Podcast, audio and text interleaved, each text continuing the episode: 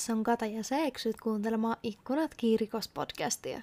Tänään mä kerron sulle mielenkiintoisemmat rikokset Neuvostoliiton ja nykyisen Venäjän alueelta. Pistä ikkunat ja ovet kiinni, ota mukava asento ja aloitetaan.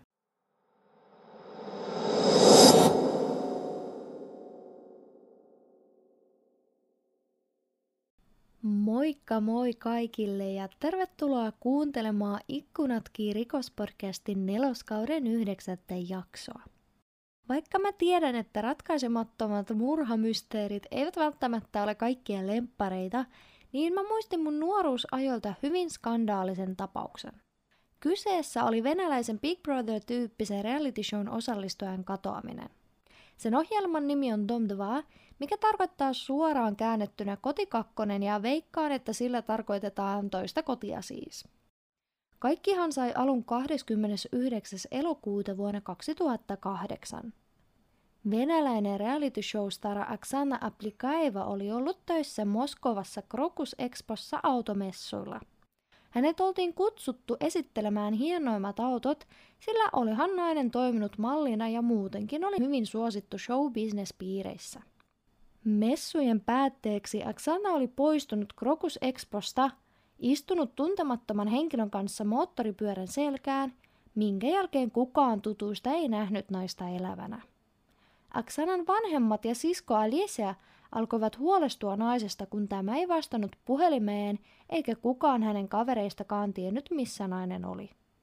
Alicia oli saapunut messutiloille kyselemään muilta työntekijöiltä, mitä kyseisenä iltana oli tapahtunut ja minne Aksana olisi voinut lähteä. Sisko halusi saada täydellisen kuvan illan tapahtumista. Tämä ei kuitenkaan auttanut perhettä löytämään Aksanaa, joten he päätyivät tekemään katoamisilmoituksen. Ei mennyt kauaa, kun miliisit saivat soiton kuorma-auton kuljettajalta, joka oli löytynyt Aksanalta näyttäneen naisen ruumiin – Moskva-Riika moottoritien 50 kilometrillä.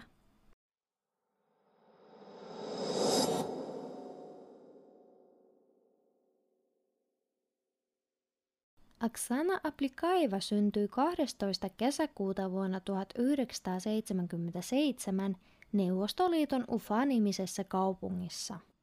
Hänen lapsuudestaan ei tiedetä paljoa, mutta nuoruudessaan hän valmistui finanssi- ja kauppakorkeakoulusta. Hän ei kuitenkaan hakenut alansa töitä, vaan päätti kokeilla kauneusalaa. Hän työskentelikin kosmetologikonsulttina Arbat Prestige kauneussalonkiketjussa. Vuonna 2005 Aksana päätti hakea Venäjän yhteen tunnetuimpaan reality-sarjaan Tumdva. Hänen osallistuminen ohjelmaan aiheutti kovaa reaktiota muiden osallistujien keskuudessa – Mä vielä tarkennan, että Dom 2 osallistujat ovat oikeastaan keskenään kilpailijoita. Näiden kilpailijoiden tehtävän asua keskenään suljetussa ympäristössä ja löytää itselleen seurustelukumppani sekä ylläpitää sitä parisuhdetta. Joka viikko kumppanittomat kilpailijat ovat vaarassa pudota kisasta pois. Katsojat pääsevät seuraamaan talon tapahtumia päivittäin erilaisten koostelähetysten kautta, ja mä sanoisin, että tämä on Love Islandin ja Big Brotherin kombo.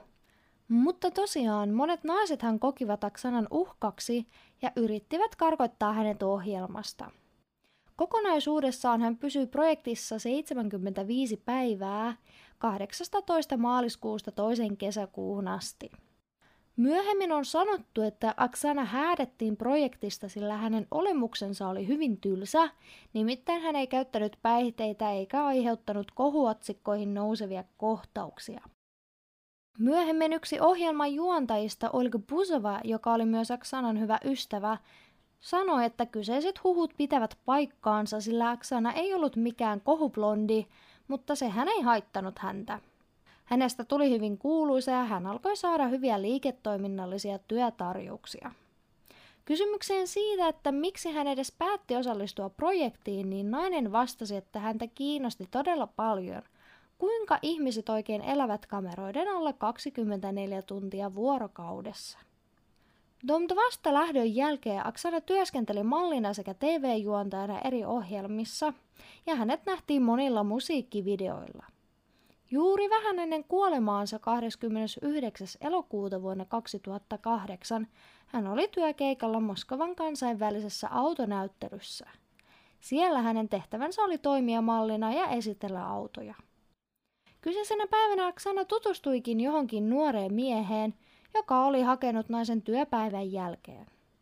Kukaan ei oikeastaan tiennyt, kuka tämä kyseinen mies oli, eikä hän jäänyt kenenkään mieleen. Kukaan ei myöskään muistanut miehen moottoripyörän rekkaria.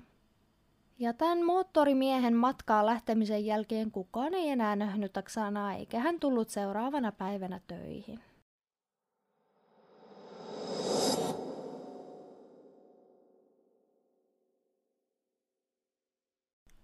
Ennen katoamistaan Aksana oli soittanut siskolleen Liselle ja sanonut, että lähtee juhlimaan ystävänsä syntymäpäivää.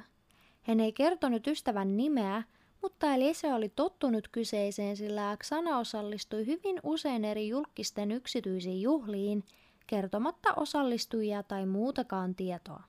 Aksana kuitenkin lupasi soittaa siskolleen, kun palaisi kotiin. Kun naisesta ei kuitenkaan sitten kuulunut mitään kolmeen päivään, eikä hän vastannut puhelimeen, kaikki alkoivat olla huolissaan. Pian hänen perheensä saikin Miliseltä soittoa. He lähtivät tunnistamaan löytynyttä ruumista ja harmiksi joutuivat näkemään kuolleen Aksanan. Oikeuslääketieteellisen tutkimuksen tulosten perusteella todettiin, että Aksana oli kuristettu. Koska ruumiin mukana ei löytynyt mitään asiakirjoja, häntä pidettiin pitkään tunnistamattomana ja vasta 8. syyskuuta tutkijat saivat todennettua, että kyseessä oli tosiaan Aksana. Tutkintahan aloitettiin saman tien. Kun naisen ruumis löydettiin, ei paikan päällä näkynyt merkkejä tappelusta. Tutkijat olivat muutenkin hyvin skeptisiä, että nainen olisi voinut edes vahingossakaan kävellä kyseisellä tiellä, jossa hänet oltaisiin murhattu. Esitutkinnassa esitettiinkin versio siitä, että Xana tapettiin toisessa paikassa ja ruumis oltiin vain heitetty tien varteen. Esitutkinnan aikana miliisit haastattelivat Aksanan omaisia ja hänen läheisiksi ystävikseen pidettyjä henkilöitä. Pian tutkijat saivatkin tietää, että Aksana oli vainonut joku mies. Hän oli kirjoitellut naisen sosiaalisten medioiden postauksiin erilaisia ilkeitä kommentteja siitä, että Aksana olisi tartuttanut miehelle sukupuolitaudin ja olisi prostituoitu. No ruumiin löytymisen jälkeen, kun uutiset spekuloivat kuka oli Aksanan murhaaja, kommentteja jättänyt tuntematon henkilö poisti tilinsä, eikä hänen henkilöllisyyttäkään ikinä pystytty selvittämään. Miliisit joutuivat myös järkyttämään, kun tuli ilmi se, että kahdeksan muutakin automessuilla työskennellyttä mallia oli kadonnut. Automessujen järjestäjät eivät halunneet kommentoida kyseistä tilannetta juuri mitenkään. Tutkijat taas alkoivat pohtia, oliko mahdollista, että joka vuotisilla automessuilla liikkui sarjamurhaaja, joka nappasi ja murhasi malleja. Myöhemmin tästä kyseisestä versiosta ollaan kuitenkin luovuttu.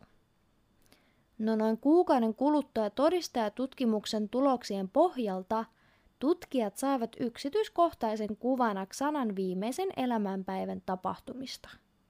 He totesivat, että katoamisensa aikana nainen osallistui johonkin tapahtumaan, jossa hänet oltiinkin murhattu. Kyseisen tapahtuman aikaa, paikkaa ja osallistujien kokoonpanoa ei kuitenkaan saatu selvitettyä. Tutkinnalle tuli ilmi kuitenkin se, että messujen aikana Aksana tutustui yhden moskovalaisen yrityksen pääjohtajaan Alexeihin ja tämän sijaiseen Mihailiin. Kun heidän henkilöllisyytensä oli selvitetty, molemmista miehistä tuli epäiltyjä ja heidät kutsuttiin kuulusteluihin. Kuulusteluissa Alexei osoitti syyttömyytensä. Hän toimitti todisteita, joiden mukaan hän lähti pääkaupungista liikematkalle pian Aksanan tapaamisen jälkeen ja palasi Moskovaan vasta tämän kuoleman jälkeen. Hänen alimpinsa pystyttiin vahvistamaan, minkä seurauksena hänet suljettiin epäiltyjen joukosta. No toinen epäilty Mihail taas pakotettiin kuulustelun aikana myöntämään se tosiasia, että hän todella tapasi Aksanan tämän kuolinpäivänä. ja juuri hän oli se moottoripyörämies, jonka kanssa Aksana oli poistunut. Mihailhan yritti viimeiseen asti osoittaa syyttömyytensä. Hänen mukaansa pari tosiaan poistui yhdessä ravintolaan illalliselle, minkä jälkeen Aksana sanoi, että hänen pitää lähteä kotiin valmistautumaan Mihailin syntymäpäiväjuhliin. Mihailhan oli järjestämässä itselleen suuria juhlia, mutta hän ei voinut tulla Aksanan kanssa paikan päälle, sillä hän oli naimisissa ja edustaisi siellä vaimonsa kanssa. Mihail oli sanonut, että Aksanan paikalle tulo ei ole tarpeen, sillä vaimo voisi epäillä jotain. Aksanahan oli kuulemma suuttunut ja lähtenyt taksilla kotiin, jonka mies oli maksanut. Mihailin alibinsa pystyttiinkin vahvistamaan ja hänet suljettiin epäiltyjen listoilta pois. No Miliselle tuli kuitenkin ilmi se, että tämän illallisen jälkeen Aksana oli soitellut vielä ystävilleen ja sanonut, että hänen pitää käydä vielä yhdessä tapahtumassa. Monet ovat epäilleet, että kyseessä oli Mihailin syntymäpäivät ja Aksana meinasi kiellosta huolimatta mennä juhliin. No tehtyään etsintöjä Aksanan asunnossa lainvalvontaviranomaiset löysivät ja takavarikoivat hänen päiväkirjansa, muistikirjansa ja kiintolevyn hänen tietokoneestaan. No kun tutkijat sitten tarkistivat kaikki päiväkirjat ja kiintolevyt, he totesivat, että nainen oli aloitettuaan mallinuransa hankkinut uusia tuttavuuksia show-liikennetoiminnan tähtien, kuuluisten urheilijoiden, pääkaupungin suurten liikemiesten ja väitettyjen rikollisten joukosta. Hänellä oli myös hämäriä kirjoituksia, jossa esiintyi vain nimiä ja rahasummia. Toisesta päiväkirjasta löytyi tietoja, jotka saattoivat vaarantaa joidenkin ihmisten mainetta. Aksanahan oli kirjannut ylös eri juhlien tapahtumia. Esimerkiksi päivämäärät, osallistujien nimiä, heidän toimintansa ja käyttäytymisensä. Aksana oli vieraana sellaisillakin ihmisillä, joilla oli erittäin korkea asema ja vaikutusvaltainen sukunimi. Yhden hänen päiväkirjan sivuillaan olikin merkintä – Rubljovka oligarkki syntymäpäivä 18 tyttöä. Rubljovkahan sana tulee sanasta rupla ja se tarkoittaa hyvin rikasta asuinaluetta Moskovan lähettyvillä. No tarkastettuaan nämä tiedot tutkimus pystyi vahvistamaan sen tosiasian, että yksi Aksanan järjestämistä juhlista todellakin tapahtui yhdestä Rubljovkan alueella sijaitsevassa kesämökissä. Kyseinen juhla päättyi seksuaaliseen orgiaan, johon osallistui 18 nuorta mallin näköistä opiskelijaa. Pian uutisiin alkoikin valuta tietoa, että Aksana johti escort-palveluita ja olikin itse niissä mukana. Tutkinnan mukaan Aksana alkoi käyttää laajoja yhteyksiään ja tuttavuuksiaan. Hän alkoi ottaa mallitoimistosta tuttuja naisia mukaansa varakkaiden ihmisten syntymäpäiville – ja tarjoi heille muun muassa seksipalveluita. Lisäksi Aksanan asunnosta oltiin löydetty useita videokuvauskameroita. Videomateriaaleista tuli ilmi, että osa tapahtumista kuvattiin ja Aksana pyöritti jonkinnäköistä pornostudiota asunnollaan. Jatkotutkinnan aikana useat Aksanan ystävät kertoivat, että Aksanalla oli hyvin laaja tuttavuuspiiri, mutta hän ei noudattanut luottamuksellisuuspolitiikkaa. Hän levitti usein tietoja ja juorea, joista muut ihmiset olivat ongelmissa. Ystävien todistusten mukaan Aksanalla oli jopa matkapuhelimellaan videoita varakkaiden asiakkaidensa sessioista. Nämä videot muuten katosivat hänen kuolemansa jälkeen puhelimesta, eli joku oli tiennyt ja poistanut ne. Tutkimuksen mukaan ennen kuolemaansa Aksana oli nähnyt jonkin yhden skandaalisen tapauksen, jonka vuoksi hänet oltiin murhattu. Lopullisena motiivina toimikin sitten kosto välttääkseen paljastumista ja kiristystä. Syitä Aksanan sekaantumiseen tämän ihmisen toimintaan ei ole selvitetty. Yhden version mukaan Aksana ryhtyi kiristämään tätä henkilöä, koska hänellä oli ollut taloudellisia vaikeuksia ja velkoja. Alkoi näyttää siltä, että tutkijat saivat selville murhaajan, mutta noin kolme kuukautta naisen kuoleman jälkeen tutkinta päätettiin keskeyttää. Se oli sen takia, että rikollisoikeudellisesti vastuussa olevia henkilöitä ei kyetty tunnistamaan. Aksanan niin sanotut ystävät eivät halunneet tehdä tutkinnan kanssa yhteistyötä. Tutkintalautakuntahan vahvisti, että asiassa olisi ollut todistajia, jotka pystyivät nimeämään murhasta epäilytyt, mutta he salasivat tiedot julkisuuden ja mahdollisen koston pelossa. Näin Aksanan murhaajan henkilöllisyyttä ei koskaan vahvistettu. Ihmiset olivat järkyttyneet, mutta pian joutuivat pikkuhiljaa unohtamaan Aksanan tapauksen, sillä olivat varmoja, ettei oikeaa rikollista ikinä pidätettäisiin. No helmikuussa vuonna 2018, kymmenen vuotta tapahtumien jälkeen uutisiin tuli tietoa, että Aksanan ruumiis oli joutunut seksuaalisen väkivallan kohteeksi hänen kuolemansa jälkeen. DNA-analyysin tulosten perusteella poliisi totesi, että Istran ruumishuoneessa tuolloin työskennellyt ja Aksana ruumiille ruumiinavauksen suorittanut oikeuslääketieteellinen asiantuntija syyllistyi hänen kanssaan nekrofiliaan jättäen häneen jälkiä biomateriaalistaan. Tämän tutkimuksen jälkeen nekrofiili pidätettiin ja hänet asetettiin syytteeseen vainaja ruumiin häpäisemisestä. Mitä tulee Aksanan murhaajaan, niin hänestä ei tullut vieläkään mitään tietoa.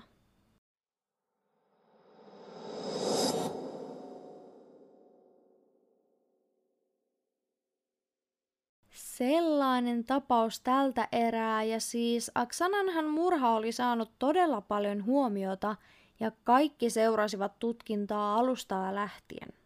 Hänen kuolemastaan tehtiinkin monia dokumentaalisia ohjelmia ja eräs venäläinen show Bitva Extrasensa, mikä on suomennettuna selvinnäkijöiden taistelu, omisti yhden jaksoistaan Aksanan murhan selvittämiseksi. Bitva Extrasensa on sarja, jonka aikana selvinnäkijät ratkovat erilaisia mysteerejä, kuten juurikin katoamisia ja muuta vastaavaa. Mä oon rehellisesti katsonut tätä ohjelmaa, mutta ihan vain viihdetarkoituksessa ja se on erittäin suosittu Venäjällä. Se on sitten vähän eri asiat, kuinka moni uskoo näihin taikureihin ja heidän temppuihin, mutta joo. Vielähän edelleen jotkut muistelevat Aksanan murhaa, mutta selvää on se, että joku oli tehnyt melkeinpä kaikkensa, ettei paljastuisi ja joutuisi vastuuseen. Mähän on varma, että murha oli jonkinnäköinen tilausmurha, ja monet tiesivät siitä, mutta kyseessä oli liian vaikutusvaltainen henkilö. Muahan rehellisesti pelottaa kyseinen fakta, sillä sehän tarkoittaa sitä, että korkeassa asemassa olevat vaikutusvaltaiset henkilöt ovat koskemattomia.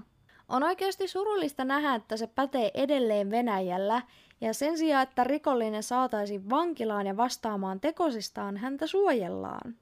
Tokihan se voi johtua siitä, että kyseinen henkilö voisi vielä vankilasta aiheuttaa harmia, ellei ihan kaikki kääntäisi hänelle selkää.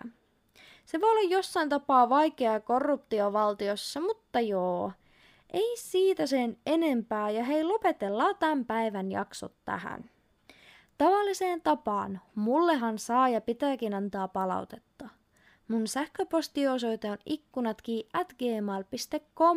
ja mut löytää Instagramin ja TikTokin puolella nimimerkillä ikkunatki. Palaillaan ensi viikon tiistaina.